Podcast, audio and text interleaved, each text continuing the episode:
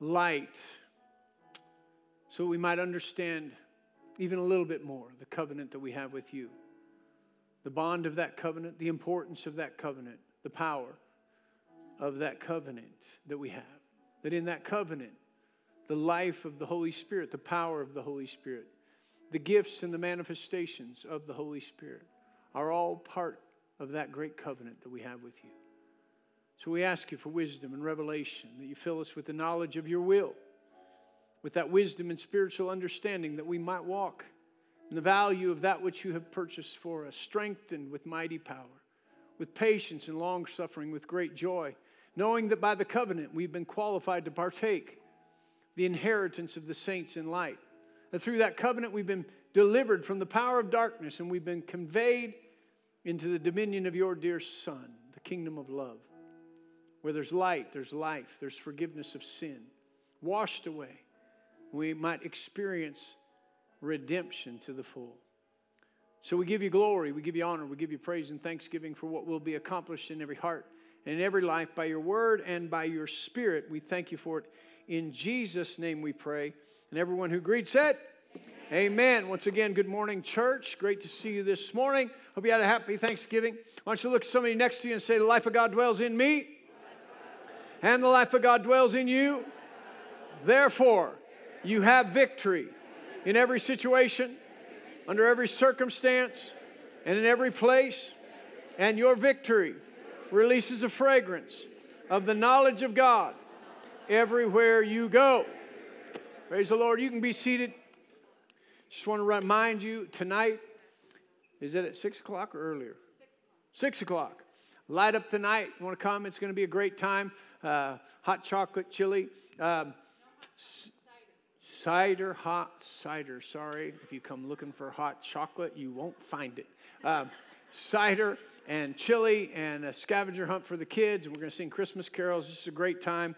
We light up the property for Christmas and um, praise the Lord. You know, sometimes just doing that uh, you know, we sometimes get caught up in the little things and miss the big things, but uh, we light up. We are the light of the world, so all the Christmas lights just bring a, a joy and an understanding that Jesus Christ was born and the life of all those things. So sometimes, you know, we get, we get caught up in different things, but Paul said, whatever, whatever season, whatever new moon, whatever Sabbath, celebrated unto Jesus Christ. And that's what we're doing. We're not celebrating unto something else. We're celebrating Jesus, that he was born into the earth. We might not have the right date. Who does? But praise the Lord. We celebrate because we know he was born into the earth of a virgin. He lived as a human being, identified with all of our temptation. He died on the cross, raised from the dead, so we could be redeemed. That's what we celebrate every day, but certain occasions we celebrate those marked places where he was born and he died. Why? The spirit of Antichrist would say he never did that. So, why do we do that? Why do we take a special occasion to celebrate his birth? Because the spirit of Antichrist says he wasn't, re- he didn't really, Jesus, God didn't really come in the flesh. But we know he did, so we celebrate. He was born in the flesh. Why do we celebrate the resurrection? Because they would say he never did that. So the spirit of Antichrist is telling people all kinds of things. We celebrate. We, you know, everybody wants to get specific about the days and what time of year it is and, and what we're doing as if we're, we're into some other uh, religion. We're celebrating Jesus. Amen. Praise the Lord. So if you can get on board with that, we'll just have an awesome time together. Amen. And uh, I'm just doing that. I'm trying to pastor you. There's so much stuff, you know, gets out on social media and can confuse people. And so just don't let it confuse you. Just love Jesus. Celebrate Jesus in whatever we do, right? No sense in arguing about it. No sense in getting irritated, upset, picking up stuff, uh, getting upset with other people. Uh, whatever they do, fine. We're just celebrating Jesus. Amen. He's the light of the world. We enjoy it. We can have joy. We can have peace. All that good stuff. Amen. Amen. And after today, if you think we're not serious about it, then um, I think differently. Woo, praise the Lord. All right, Hebrews chapter 13, we're talking about divine connection or covenant connection. God's plan uh, concerning the relationships that we have. And so we've been talking about this just a little bit. You know, there's three main relationships, and we're going to talk a little bit after we get done here with the process of covenant, divine, uh, how covenant relationships are set up. Again, there's some general things, there's some specific things that we really want to uh, look at. But here in Hebrews chapter 13, starting in verse 20, it says, Now may the God of peace who brought up our Lord Jesus from the dead. Thank God for the resurrection that great shepherd of the sheep, through the blood of the everlasting covenant. Somebody say, everlasting covenant. Come on, it's an everlasting covenant. Make you complete in every good work. Make you complete in every good work to do his will. So there's something happening through the everlasting covenant, supernaturally through the blood of that covenant, that's changed your life, that's completing something in you to do God's will. So sometimes people look at that and say, well, you know, we're, we're not under the law. We don't have to do good works. It says right here, he's working through the blood. So that's not old covenant. He's talking about the everlasting covenant, the blood of Jesus, working in you to do good works. And in those good works, you complete his will. In other words, you were, comp- you were created to do something.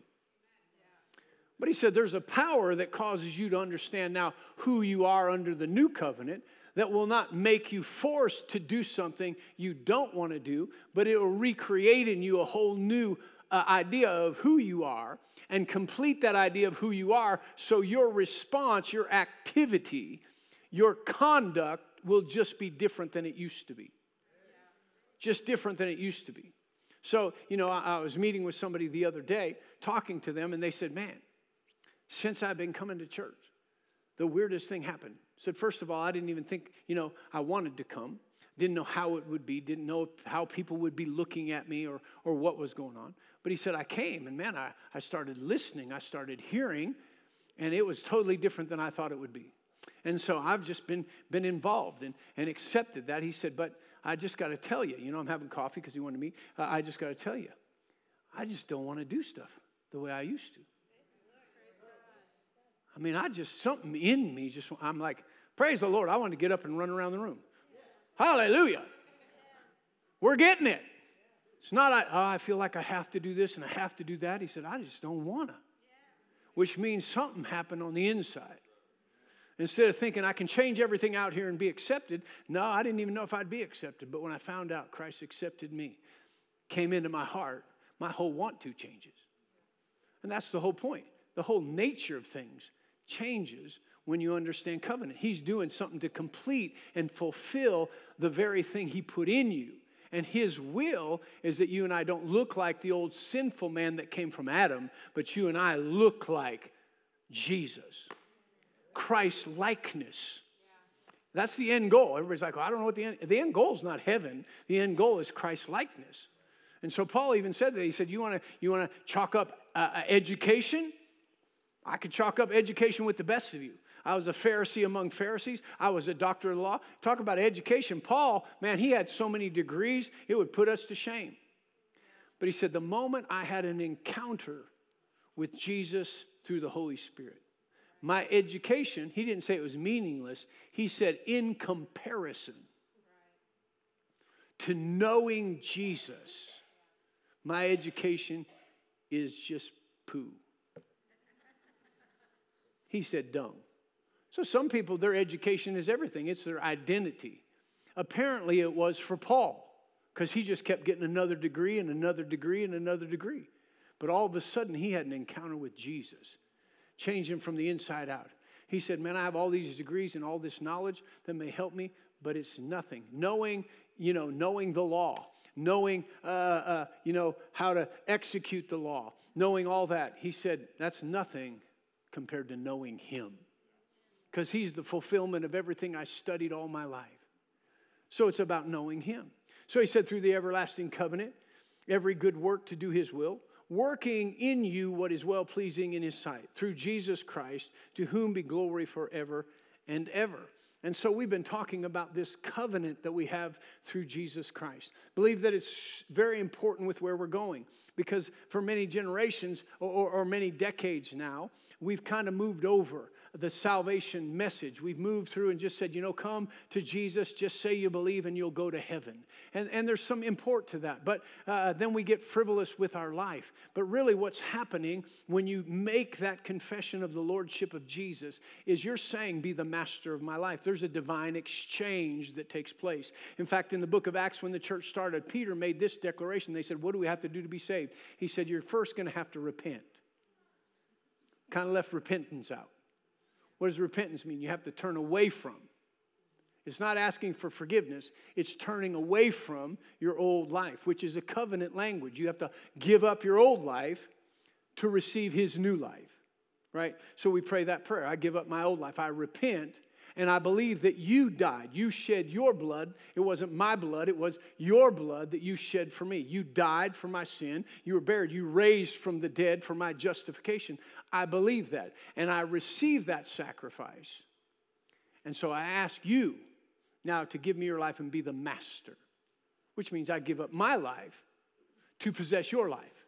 And since it's your life, I should follow you to know how to live it, right? And the importance of that.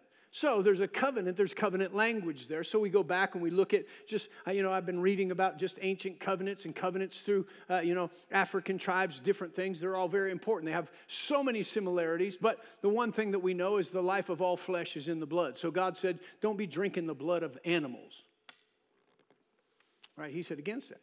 So their animal sacrifices were poured out on the altar. They were burned up. They were offered as an incense because he said there's something about covenant that you partake of life. So the old covenant, the blood of bulls and goats, just covered their sin. Just covered their sin. But now in communion, we have a type of partaking of the very blood of Jesus, the life of him. That's why he said, Unless you drink, eat my flesh and drink my blood, you have no part with me. And they all ran off thought this is heresy, but he was saying, I'm going to do something for you that if you don't participate in it, you have no part for me. I am going to offer my body and my blood for you. And unless you accept that and partake of that, you can't enter in to a covenant that will give you new life. All right? So we start talking about the covenant, the process of the covenant. First of all, the promise. God promised us new life. We promised to give up our life right? And then an animal has to come up, be found. And so they, they would split a calf or a goat into the blood of bulls and goats. They would split them right down the middle. When they split them down the middle in, in, a, in some sacrificial way, all the blood would fall in the middle. They'd arrange them in such a way, and in between, they would come between the pieces. Je- uh, Jeremiah 34, 18 and 19 talks about that they vowed to God and they made a covenant and passed through the pieces. Genesis 15, God Himself passed through the pieces of the animals making a covenant. And so they'd make those, they'd go in a figure eight way. We talked about that, start back to back, go in a figure eight, come face to face in that way between those pieces, standing in the blood, ankle deep in the blood of those animals, standing together, making a covenant because a life had to be given for us to join our lives together. So those are all happen in ancient covenants, but in Jesus, he was the lamb slain from the foundation of the world. He was split right in two on the cross. When we stand at the foot of the cross and acknowledge him as the lamb slain, his blood shed for us, it's as if we're standing right in the way. That way of the blood. Jesus said, I am the way of this covenant to God. I'm the way, I'm the truth, and I'm the life. No man can come to the Father except through me. We're like, well, now why? Why can't you do it through another God? Why can't the Buddhists do it? Why can't they do it? Because it's not covenant. God does it through covenant. There's only one way. The lamb slain. Nobody else shed their blood. Nobody else gave their life. No one else had perfect blood to mingle the perfect blood of man with the blood of God. That's why Jesus was the Son of God and the Son of Man together to mingle that blood. And we accept that. And when we stand praying, as, it's we're, as it's if we're standing at the foot of the cross in the blood of Jesus, raising our hands saying, I accept this covenant with you. Your blood shed, the human blood is my blood. God's blood is his blood. We were joined together through a divine covenant of life. And in that place where they walk through those pieces, they stand in that blood. They come face to face. Once back to back, they do a figure eight, come face to face. So we stand in that place. Jesus came from heaven, went to hell, came back through the cross, ascended into heaven, did a figure eight.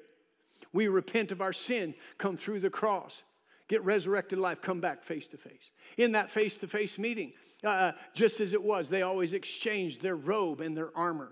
You can look at 1 Samuel uh, chapter 18, where Paul, uh, uh David, and, uh, and Jonathan made that covenant. It said they stood there and, and exchanged. Uh, Jonathan gave him his robe and, and his armor, even down to his belt and his bow. And so we stand there, and in that covenant, God says, I give you my robe of righteousness. That robe is always significant of life. We showed that to you. So if we stand there, we give him our old sinful life. It's very important that you understand this covenant. When you made that prayer, you gave him your old sinful life, and he gave you his new life, which means I can't reach back and grab an old life that I never had. And the blood cleansed me of all that old life. I gave it to him. He bore my sinful life. He bore my sinful life in his body on the tree. Right? So the enemy tried to cause you to doubt that and cause you to think, well, I'm just a sinner. I'm just a sinner. Even people will leave and say, Pastor Mark's gone off his rocker. We're just sinners saved by grace. Come on, you just got to think of it. If you were saved by grace, what were you saved from? Sin. So grace saved you from sin, so you're no longer a sinner. You've been made the righteousness of God in Christ. But if the enemy can keep you convinced that you are a sinner, sinners sin. Dogs bark, cats meow, sinners sin. But if I realize that his blood took away my sin, cleansed my sin, I'm no longer a sinner, then I have to think twice about sinning. So sinners sin, righteous people do right. So when he says, listen, if you get this, you understand that whoever knows to do right and doesn't do it, to him it's sin. So he said, listen, you know what's right to do when you don't do it. It's sin. It doesn't mean you're a sinner, but recognize it so you can come back and say, I did wrong. Forgive me because it's not my nature. I recognize it. It's written on my heart. So we stand there and, and, and we, he gives us his life. And then we exchange our power our authority, our weaponry, right? Anger, malice, bitterness that we use to defend ourselves, we give it all to Him. And He gives us His armor, the belt of truth, the, the breastplate of righteousness, the shoes of peace, the helmet of salvation, the shield of faith, the sword of the Spirit. Some add the lance of prayer. He gives us His armor. So they stand there. We stood right there. A great exchange is going on when you're praying that prayer of salvation. A great uh, covenant action in God's mind is going on by the blood of Jesus. So, so now we exchange that. So then they stand there after exchanging that. And many times in, the, in that covenant, they'll, they'll cut the wrist of the representative of the covenant, usually the princes of the tribe. And they'll, they'll, they'll stand there and they'll raise their arms to God. And we see even in Scripture where, where the, the psalmist said, God raised his right arm in strength to declare. And the Bible says in Genesis 15, uh, uh, where he's making that covenant with, with Abram, he says, God passed through the pieces and he made that covenant and he swore by himself for there was no greater. So god in that covenant acknowledged it and people knew god raised his own right hand and he swore by himself to the covenant that he would fulfill in that everlasting mode that started with abram to say i'll bring a lineage and in that lineage i'll bring the messiah and in the messiah i'll cut a covenant that will be an everlasting covenant of salvation through the blood of my own son and so God raised his hand. So they stand and they raise their hand. When we raise our hands to God, we're, we're to show that yielding to his covenant. And so they would mingle their blood and they would testify of what they had just done. They would basically say, We declare that everything that I own, everything that I am, and everything that I have is now yours. And the covenant depart, partner, uh, the, the covenant partner would declare everything that I am, everything that I have, everything that I own is now yours. Now, listen, when we go to the book of Acts in the early church, I don't want to shake anybody up. We're not starting a new doctrine, just to let you know they understood covenant. When it said trouble came, and they all started to sell everything that they had and brought it to help the body because they had all things in common. Why were they doing that? They understood that they had a covenant relationship with each other through the blood of Jesus to help one another. We don't see that as much anymore. When many run out and say, We're going to sell everything and bring it here, that's not what I said. but they had an understanding of the fullness of everything that we have. So when a husband and wife stand, that's a divine relationship, and swear, what do they say? They say, basically, they're saying, I'm coming to you, I'm leaving my old single life behind, and I'm bringing with me everything that I have and everything that I am, and it's going to belong to you. This, the other one comes and says, Everything that I have and everything, I'm bringing it to you. And we're making, we're holding hands, right? They didn't cut themselves and mingle, but there's a process of that saying, This is what we're covenanting to. Everything that we have belongs to each other. And so 1 Corinthians chapter 7 says this to husbands and wives. He says, to this degree that you understand covenant, understand this that your body is not your own. So, I mean, that makes us nervous in the day that we live in, only because there's, there's abuse and there's misuse of all that. But if we knew covenant, there would never be abuse, there would never be misuse because what my body's yours, your body's mine. We would treat it as it's supposed to be treated.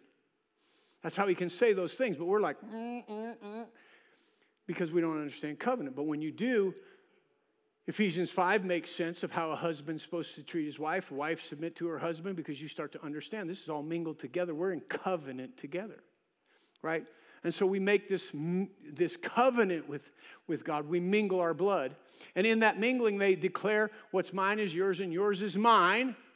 And they also declare if this covenant is broken, if it's adhered to, here's the blessing. And if it's not adhered to, here's the curse or here's what's going to happen. So here's a, a, a uh, an account of uh, David Stanley made a covenant when he was in Africa searching for uh, uh Livingstone. Uh, I think maybe it was Henry Stanley, David Livingstone. Sorry. Uh, anyway, Stanley and Livingstone. Um, so he says here, he said, having caused us to sit fronting each other on a straw carpet, he made an incision. This one was in their right legs, not their arms, but he said he made an incision in our right legs from which he extracted blood and interchanging it, the blood. And then he exclaimed aloud, If either of you break this brotherhood now established between you, may the lion devour him, the serpent poison him, bitterness be in his food, his friends desert him, his gun burst in his hand and wound him, and everything that is bad do wrong to him until death. The same blood now flowed in the veins of both Stanley and Mirambo. I mean, when they did covenant, they took it serious. God takes it serious. When you accept the blood of Jesus, He takes it serious. He said, There's a new way of living, there's a new life. Don't go back to the old life because outside of the covering of that covenant, there are things that will take place. Now, again, they cut that covenant. He says this, he uses a lot of names. But the king now, the, the, the, the, tribal chief, he's making an announcement to the whole tribe that we have cut covenant together. He says, Now Tandale, that's uh, Stanley, belongs to Aboko. Now, he has become this day one of the Bengali, the tribe. O Aboko, listen to the voice of Matabuiki, thought they must have been incredibly deaf that he had to say, listen to them, not to have heard their voice. Bulamatari and Matabuiki uh, are one today. That's how they saw it. They joined as one. We have joined hands. So this is what he declares Hurt not Bulamatari's people, steal not from them, offend them not, buy food and sell to him at a fair price, gently, kindly, and in peace. For he is my brother, my blood brother, my covenant brother. Hear you, ye people of Aboko, you by the river, riverside, and you of the interior. And they declared, We hear. And they shouted the whole multitude, and the ceremony ended. So much like that, we see in Deuteronomy chapter 8, the covenant of Mo- Moses. He said, If you hear the word of the covenant, he's pronouncing that. You hear the word of the covenant and you do it, all these blessings will come upon you. But if you hear the word of the covenant and you don't do it, all these cursings will come upon you. You can read it. It's part of covenant when you look at it and say, listen, you've now entered into a newness of life. Don't go back to the old life because you've been washed with a new life. And so they would declare that. They would mingle their blood together. Then they would make a mixture of gunpowder or whatever, put it in the wound so it would scar. And even through that, it says that Stanley and even Livingstone had made covenant that when they would go anywhere, they would just show that scar. And if they, had that particular scar, even with other tribes that they had, they, they had protection, they had safety, people would buy and sell because of that scar. So God with Abram said circumcision was a scar that they would show that. They knew that they had a covenant with God because they were circumcised. David knew the power of that. He knew the covenant. So when he entered into battle, others weren't paying attention to the covenant they had with God. They were just afraid of the Philistine who was giant, yelling at them, telling them he's going to kill them and take over. And David rises up and he goes, Listen, I don't know about that guy. I know he doesn't have a covenant. I have a covenant with God. He thinks he's going to take God's covenant people. No way. I have a covenant with God. Today he's going down. I'll have his head on a plate today. Why? Because I have a covenant with God and he doesn't. If the church wakes up to its covenant with God, the enemy comes to destroy. We stop and say, wait a minute, I have a covenant with God. You want to see? We have a circumcision of the heart. That is truly we've given a heart to Him. The Word of God has showed up the dividing line. There's something in your heart that has changed. It's not in your mind, it's not in the effort of doing good. You do good because something has showed up in your heart that you are born again, that you have a covenant with God, that you have a new life in Christ Jesus. And it's clear to you that I no longer live the old life, I live the new life, and I live in the blessing and the power and the understanding of the new life. Why? Because not only is there circumcision of the heart, but the word that is powerful, it's quick and it's powerful and it's sharper than any two edged sword. And it shows up the dividing line. Some say that it shows up, it makes a line between the soul and the spirit. And so I realize that I've been cut to the heart by the words of life that God has now imprinted on my heart. What He once imprinted on stone that we had to read and it was hard, we look and now by the life of God, it's imprinted on my heart. And the power of the Holy Spirit gives me the right and the passage and the power to live what's in my heart to live. How do I do it? I don't know. I'm trying to do my best. See, we don't have an understanding. Because we look at this, and even in the new covenant, we look over and over and over, and we try and we try and we try. But he says, if you understand covenant, the blood was poured out, the blood was mingled, the blood is life. Then when you partake of communion in the body and the blood of Jesus, it's not, we say, well, that's not real, but you acknowledge that. And he says, what I've done in the acknowledgement of that is I have caused, I've given the Holy Spirit as a guarantee. That the Holy Spirit that lives on the inside of you is what? Life. The body without the Spirit is dead. And he said, the blood and the Spirit agree so that Jesus poured out his life, which means the blood, the spirit was in the blood. So when we receive the sacrifice and we partake and say, I received the blood, he said, the sign of that is the life of the blood. The spirit of the blood of the Son of God is going to come into your spirit and change your life. Because the life is in the blood, the spirit is in the blood. When I partake of the blood, the Spirit comes to live on the inside of me. And it washes all the sin away, it takes it away. And now I have a brand new life. He said, When you doubt that, he said, That's why I put the Spirit of God in you. And the Spirit of God bears witness with our spirit that we are now God's. And when that which is written upon our heart, the Holy Spirit says, Come on, listen to your heart not your head. There's a dividing line.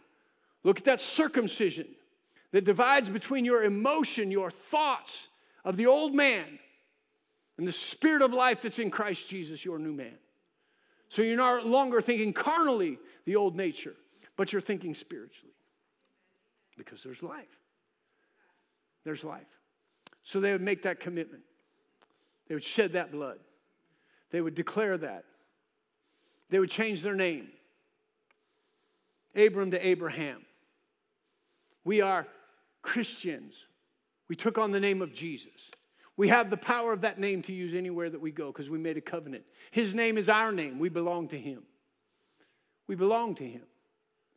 He's in us, us in Him. It's all by covenant. We take on a new name. Then many times, you know, the different ones that, sh- that let that blood drip on a rock, a memorial that would be there forever, that this is where we have covenant. Others would plant a tree, that that new tree would come up, and it's a sign of the covenant and the life that springs forth of that covenant. But then they would have a covenant meal. A covenant meal. They always had uh, uh, the bread of that meal and wine with that meal, signifying the covenant they, they had, the life of the blood. The bread was really about life. We even talked about this the other day. You know, marriage ceremonies are so much, the, the history of how we used to do them with so much covenant, and we've just, we haven't understood it. So we're like, who cares what side you sit on? Well, the side down the middle was this bride side, and I might get it wrong, so anybody who's technical, bride side, groom side. Why is that important? Because these two people, through their covenant, will be joining the legacy of two families. It's not already mingled, it's going to be mingled. Through a covenant that they make, their families are actually being joined. The heritage is being joined through covenant. That's what happens in any covenant. They bind themselves, they make a vow. They consummate that covenant. There's a covenant meal that we come together. The bride and the groom do what? They stand together, they link their arms, and they drink champagne. We've changed it, but they drink wine, signifying we have a covenant together. And then they cut the cake we're going to partake of each other's life. Right? Our actions, our, our life in the natural is going to be joined together. And so much of that declares legacy that as we declare this, that we give our, our life, we give our commitment, we give our vow to one another, and we join our flesh together in one. Now, the two of us joined in one, we have offspring, and there's one that comes from the two of us and creates a divine legacy. And God wants that through the new birth, that there's a divine legacy that comes through the church as we covenant with Him and we're one with Him, and we declare that. There's other people being born again from that, and there's a legacy that takes place because of the body and the blood of the Lord Jesus. Jesus Christ. And so, as we prepare to take the covenant meal, I've gone through this very fast because first service I was just took too long.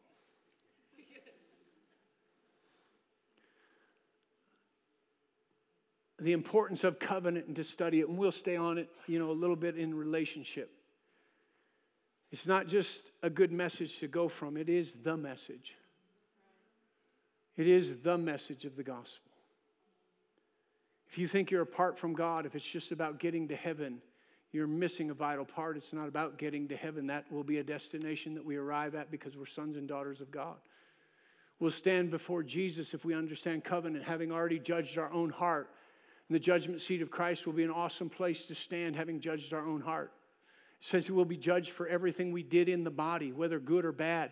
The Bible says we'll be judged for every idle word that we've spoken. Every hidden thing will be revealed. I mean, whoo, that makes judgment sound like, wow. Oh my God, who wants to go there? But in covenant with Him, He gives us the right to judge our own heart. Don't you know that? We go through, we're not thinking, we're just thinking about getting to heaven. But if we understood covenant, we judge, that's not my life anymore. Why am I talking like that? That's not who I am. I will judge that conversation is wrong, and I will ask you to forgive me. And he says, I'll forgive you because you understand covenant, you understand your new life in me. When you arrive at heaven and stand before him, that will not be judged. Why? Because it's already been judged by you in your own heart.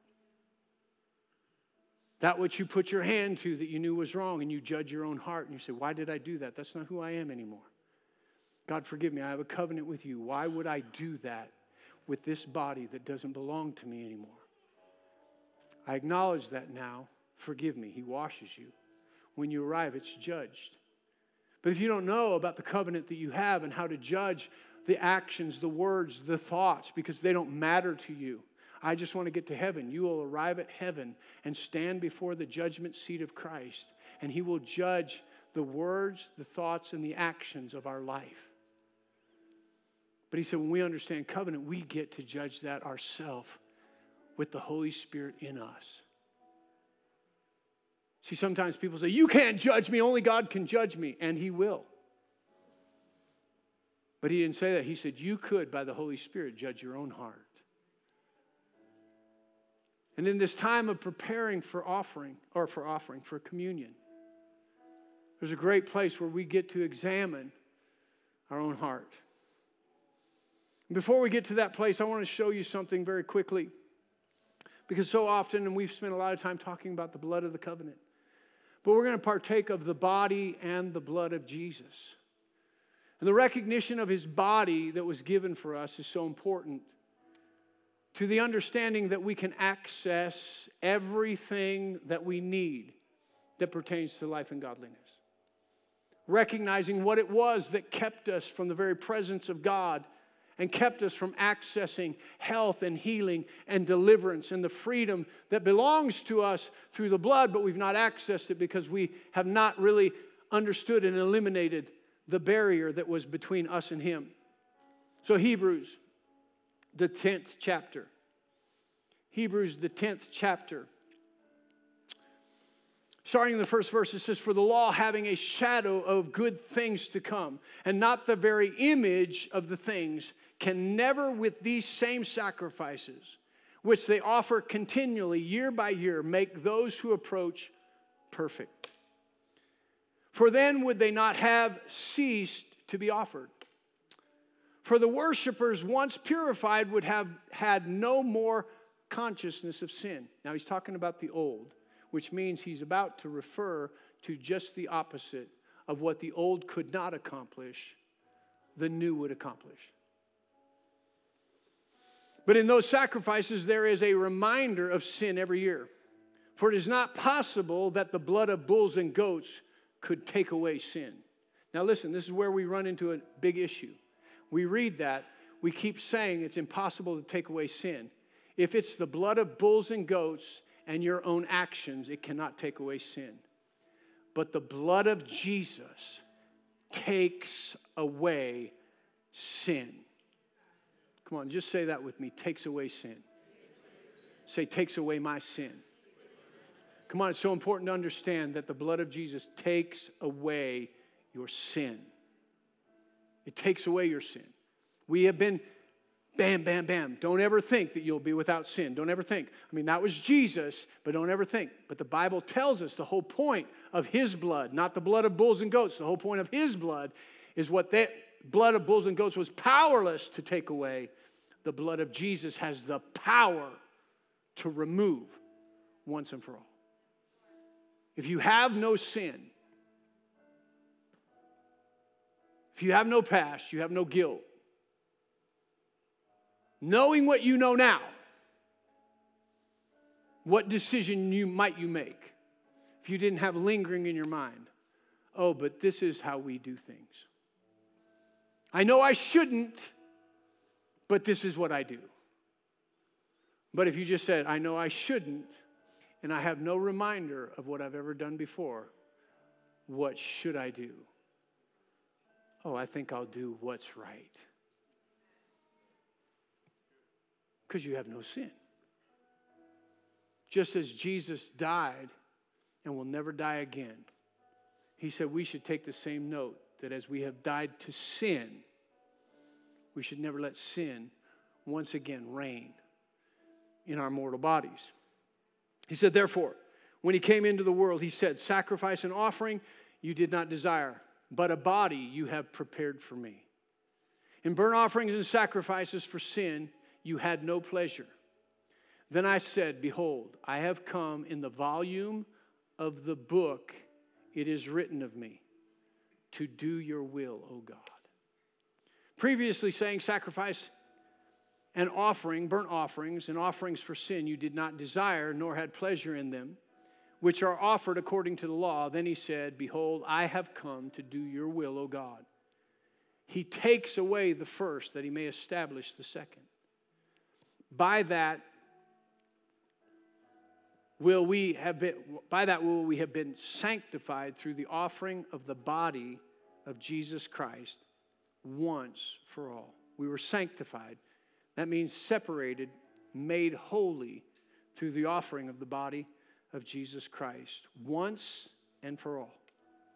And every priest stands ministering daily, offering repeatedly the same sacrifices which can never take away sin. They, under the old, could never take away sin.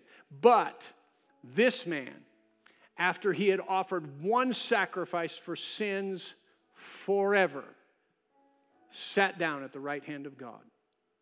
From that time, waiting till his enemies are made his footstool. For by one offering, he has perfected forever those who are being sanctified. Took away our sin. But the Holy Spirit also witnesses to us. For after he had said before, This is the covenant that I will make with them after those days, says the Lord. I will put my laws into their heart, and in their minds I will write them. Then he adds, Their sins and their lawless deeds I will remember no more. Now, where there is remission of these, there's no longer an offering of sin. In other words, if he took away the sin, he doesn't have to come back to make another sacrifice. And he's not coming back to make another sacrifice.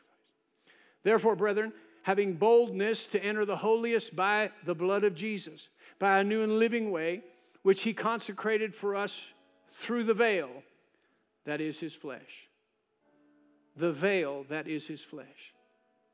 See, the flesh of mankind, the sin in the flesh, was a barrier between us and God. And so in the tabernacle, there was a veil that no one could go behind because that's where the presence of God was. God's desire always was to have fellowship with man, but there was a barrier. It was called the veil. It was a type of sinful man and nobody could go behind there except for the high priest, and only with blood sprinkled everywhere, just right, everywhere, to come into the presence of God with those sacrifices to cover the sin of man. But it could never fully cover the sin of man. But Jesus bringing his body and on the tree bearing our sin in his own body on that tree, his body being broken and opened up. When the work was completed and he said, It is finished, the type and the shadow of that veil was rent from top to bottom. And he said, Through my body, which was broken for you, I have conquered sin in the flesh. Romans 8 says, What the law could not do through sinful flesh, through sin in the flesh, God did by sending his own son in flesh to conquer sin in the flesh. His body, he lived out a human life without sin and died without sin. The only sin he had was our sin on him to conquer sin in his flesh. To do what? Rent the veil that kept man out. That through his body, broken for us, we access the very presence of God. The blood gives us the promise and the life of God and the Spirit, a new life, no longer a sin nature, but a righteousness nature through the covenant and the blood that flows through our veins and the life of the Holy Spirit. But even with that, we would be outside if we didn't recognize that He bore our sin and He was split in two and He gave us access to the Father. And in that access to the Father, we access everything that we need that pertains to life and godliness. So when we partake of the bread, we're saying, I'm partaking of that very body of life that gives me access to the Father. That in that access to the Father, my physical flesh no longer is weakened by sin and its results. But my body is mingled with the life of His body in strength and in action to do His will. And so I submit my body as a living sacrifice, holy and acceptable to God. I give my members of my body over to Him as instruments of righteousness to God, accessing all that I need from Him. If you can begin to see the action of that covenant, and Paul continued to write these things to us over and over, and we're like, now, how do I do that? What a struggle to have to live this Christian life. Man, how am I ever going to love these people, forgive these people? How do I give my body a living sacrifice? I'm tired, I'm weary, I'm trying. But when you realize, nope, I've come in and I've stood and I've partaken of the body and the blood. I've partaken of the access that I need for strength, for life, for wisdom, for revelation, for healing, for deliverance. I've partaken of a covenant that everything that God has belongs to me, and everything that I had belongs to Him. We are one together. It's sealed by His blood, and His Spirit in me is the guarantee that I am no longer the person that I used to be under sin.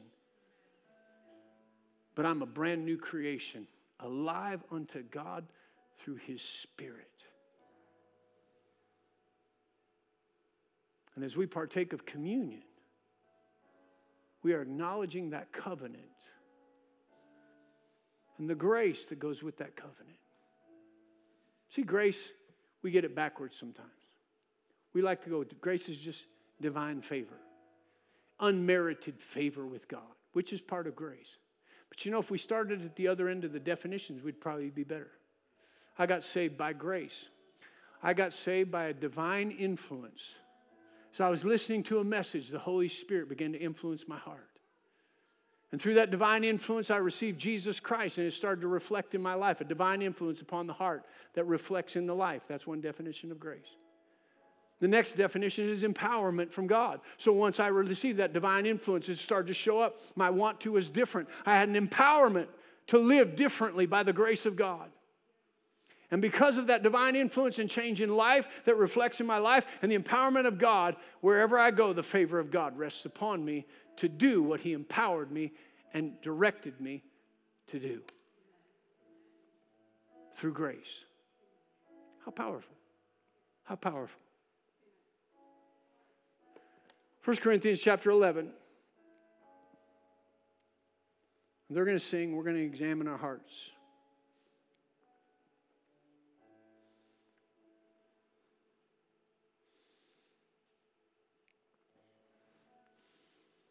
Paul speaking here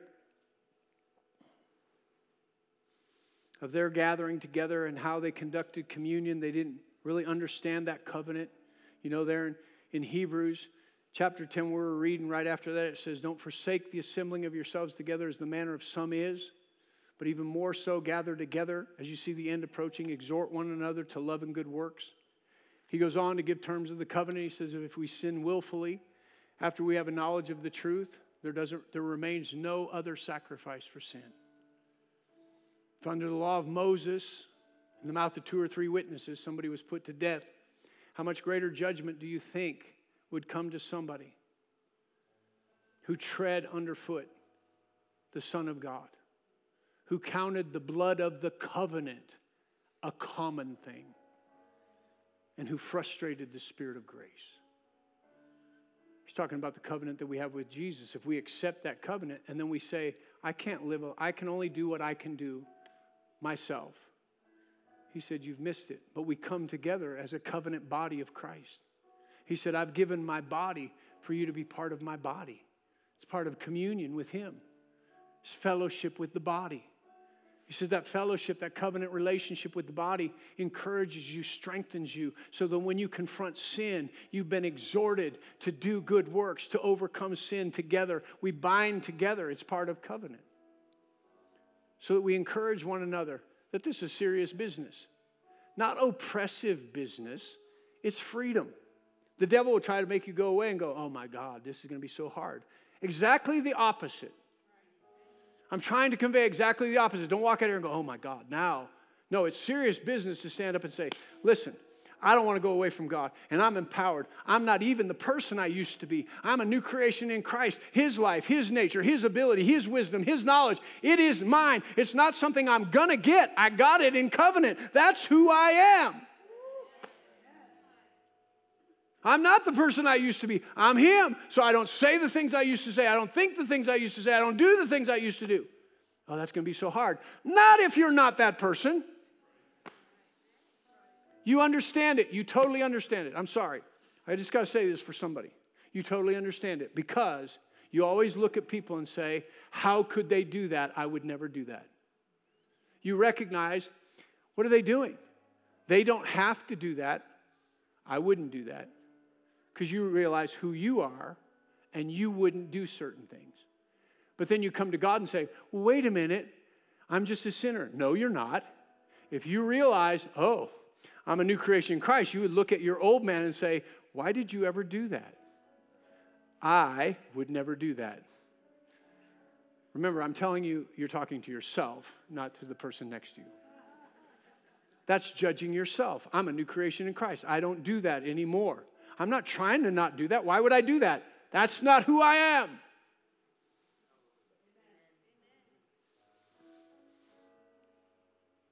So when we take a moment I just want us to think about that. So Paul said this For I received from the Lord that which I also deliver to you.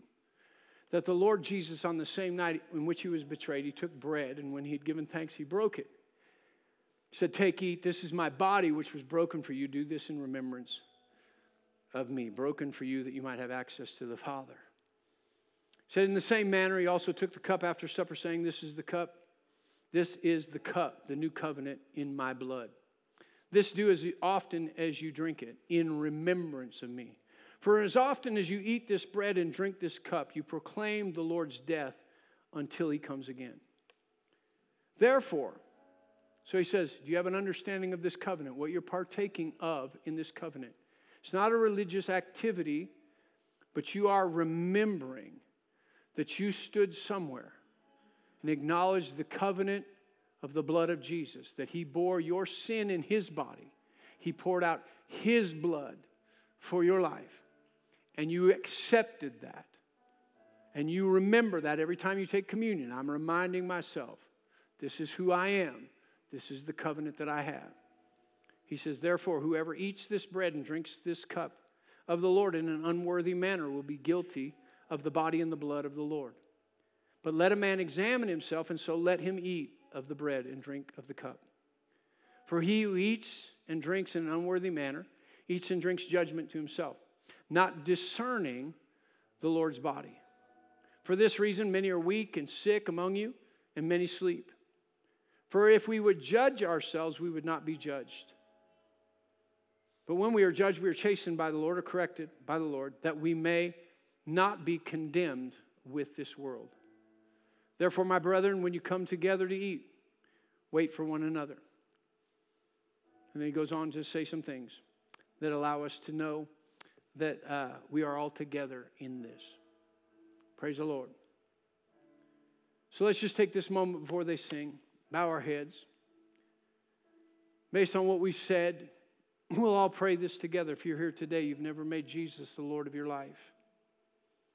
What he did for you is awesome changes your whole life, takes away sin. Any man that be in Christ is a new creation. Old things have passed away, died, and new things have emerged. We'll say this all together. At Amen, I'll step down. They'll sing a song. You have your communion elements during the song. I want you to just examine your own heart. It's the time to just say, Here it is, God. Here's my whole life. I give it all to you, and when I walk out of here, I want to have a greater experience and revelation of the newness of life that I now live by faith in God. Say this with me Father God, I come to you this morning with the knowledge of this covenant. I give you my old life,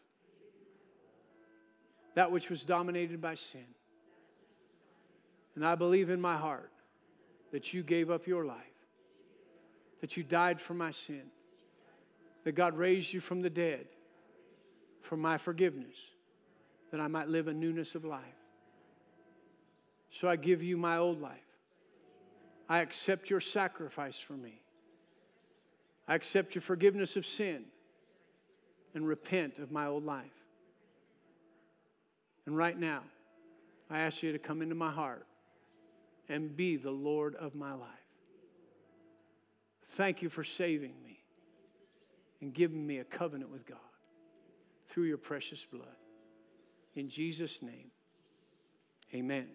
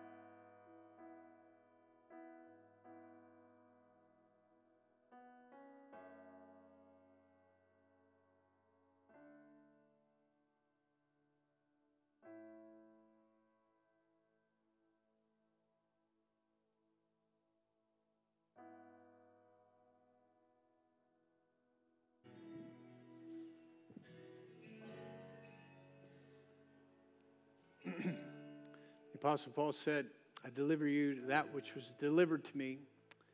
Then on the same night, Jesus was betrayed. He took bread and he broke it. He said, This is my body that was broken for you. A body broken, that which was the veil, broken to do away with sin, to give us access to the very presence, power of God. Let's partake of the bread.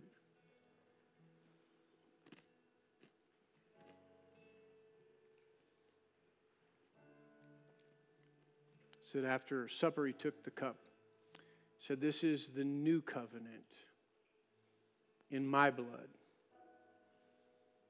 said as often as you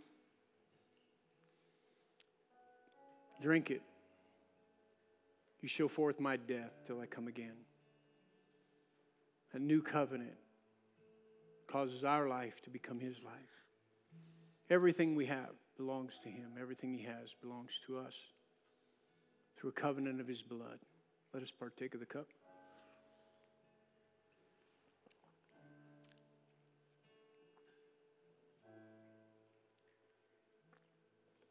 Father, we're so thankful for the blood of Jesus. Holy Spirit, I ask you for wisdom and revelation for each one of us. As we go through the days and the weeks and the months to come, to bring a greater revelation of the union that we have with you, the life that we now live by faith in this divine covenant relationship. That truly you order our steps, you direct our paths. That your hand of blessing is upon us. That you are our shield, our buckler, our rock, our fortress. Because of this covenant, you are with us wherever we go. You'll never leave us, you'll never forsake us so we don't have to fear what man can do.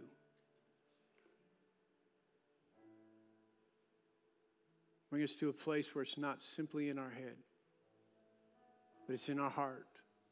The declaration of it comes out of our mouth, and the reality of the conduct of it pervades our life and causes us to become a light to those around us who don't know you.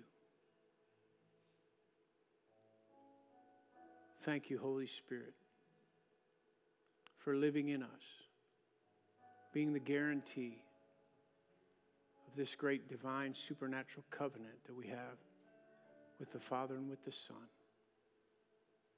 We thank you for it. In Jesus' name. Thank you, Lord. Praise God.